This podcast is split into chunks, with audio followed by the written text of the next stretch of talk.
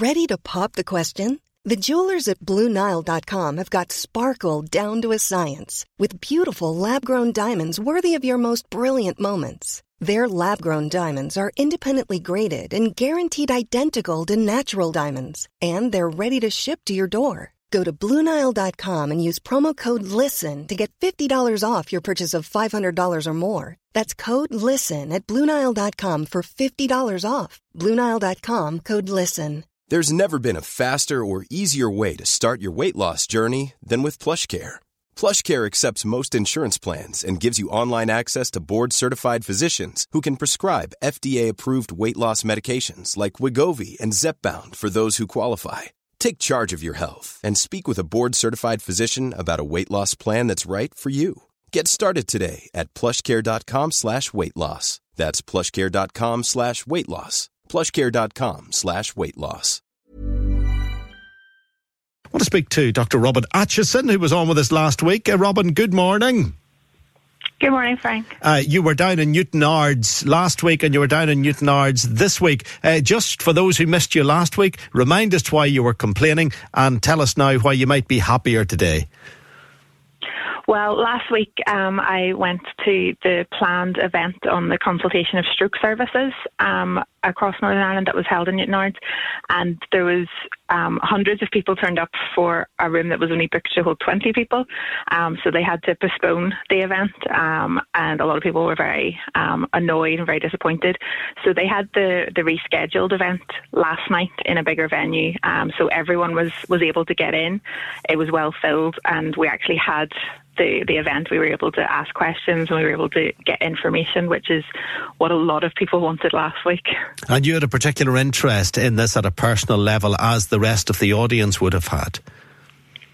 Yes, um, so the audience was made up of people who have either had strokes or um, people in their family um, have had strokes. Um, I was there because I'm at a high risk of having a stroke because of a, a rare blood condition that I have, which means that it's it's more likely for my blood to, to clot. Um, so sh- stroke services is something that I'm very aware of and very concerned about because uh, it, it could be in my future. Do you get a sense of, having attended the meeting last night, that you're happy with future plans? A lot of people seem to be quite concerned from what I saw on the news.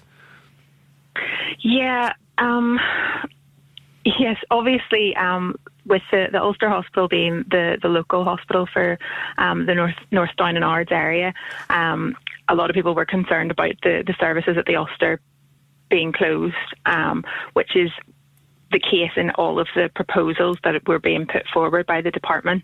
Um, so uh, people were, were very angry, were very disappointed because the service at the Ulster is actually one of the best services um, across Northern Ireland. Um, it's the second highest in terms of the numbers of people that it treats.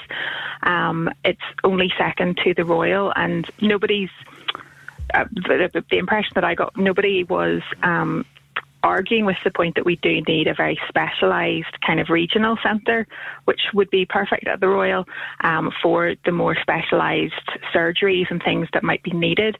But that's a very small proportion of um, stroke cases that would need that those procedures done. Um, and a lot of people just couldn't understand why the service at the Ulster was being just completely sidelined um, in favour of the Royal. The service at the Ulster does an incredible amount of good, and there was a lot of people there last night who had personal experience of it, either as a patient or as a, a relative of someone who was a patient. Um, and there, there wasn't a bad word to be said about the Ulster. You know, the the, the treatment that it offers is very good. Um, so people were a bit confused, and then we found out at the meeting that the Ulster is actually getting a brand new stroke um, centre built at the minute, um, that's going to be state of the art, and it's going to be the best one in, in the whole of the U K when it opens. So that added even more question marks um, to people's minds as to why you would spend probably millions of pounds building this and then close it so that no one can actually use it. That is bizarre. There's no question about that. Obviously, we would like to think it could be adapted to some other form of, of treatment, because the plan is for three hyperacute stroke units at the Royal, Craigavon and Altnagelvin. And there will be uh, people who will be looking in from other countries thinking they're arguing over whether or not they have the excellent stroke facilities in the east or the west of one small city. It's it, you, you know, the other side of this argument is you have to cut your cloth to suit your budgets, and you have to restructure things to make money uh, most co- the most cost effective that you can. And to to have a facility at the Royal and another facility seven miles away at the Ulster, to people looking in from a distance, would seem like a luxury. Yeah, um, I, I totally understand that, and that is something that, that came across last night, that it, on paper um, it, it doesn't make sense to have um, another stroke unit so close, but whenever you actually think about the reality of it, um, you think about, you know, ambulance, the ambulance service and ambulance times. You think about the people in more rural areas, um, and you think about the, the community um, support that's needed, um, maybe after a patient is discharged from hospital. All those things also add up, um, and putting all of the pressure of this area onto the Royal, as well as all of the pressure that's going to come from other parts of Northern Ireland where their local stroke centres are going to be closed, it's going to be a lot for the Royal to deal with, and they're they're not um, perhaps really taking that into account. Um, that, yes, on paper it would make sense, but in reality, um, all the people who are believed to be having strokes, um, and maybe that's not actually the diagnosis, are going to have to go to the Royal now, and they're going to have to be um, treated.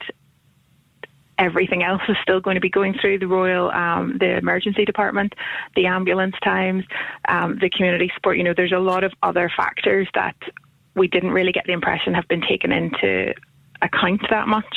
Um, it's on paper, it's a good model, um, but we all know that things that look good on paper don't always work in real life. Well, the consultation continues until the end of August, and it is being well and truly contributed to or addressed by the public, which is which is good to see.